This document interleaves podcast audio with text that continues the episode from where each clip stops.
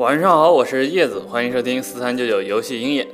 不知道大家有没有过这样的想法啊？就是玩网游的时候，特别希望碰到传说中的 GM，然后呢，这个 GM 就大发慈悲，送给你一套极品装备，或者是很多钱。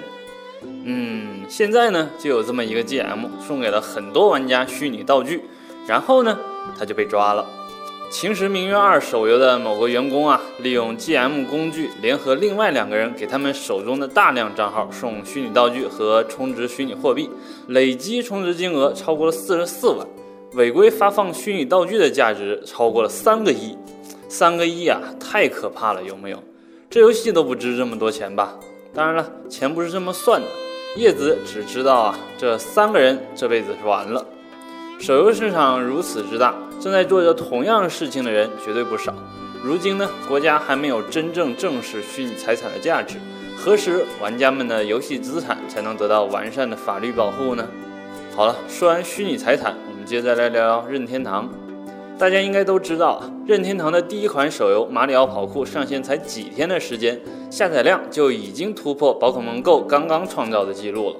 然而呢，大家也应该都注意到了，这款游戏的一星差评比五星好评多了一倍之多。网友纷纷表示啊，很难接受九点九美元的高昂价格。同时呢，游戏的内容也并没有让从未接触过马里奥游戏的大众所接受。面对这个问题，任天堂貌似服软了。最近，任天堂放出了一份马里奥跑酷的问卷调查，其中呢特别问到了大家最多愿意为马里奥跑酷的完整版支付多少钱。以及对马里奥跑酷的续作是否感兴趣？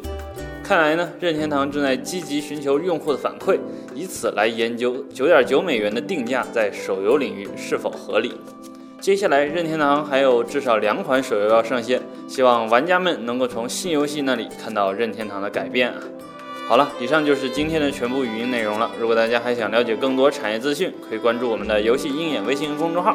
我是叶子，我们明天再见。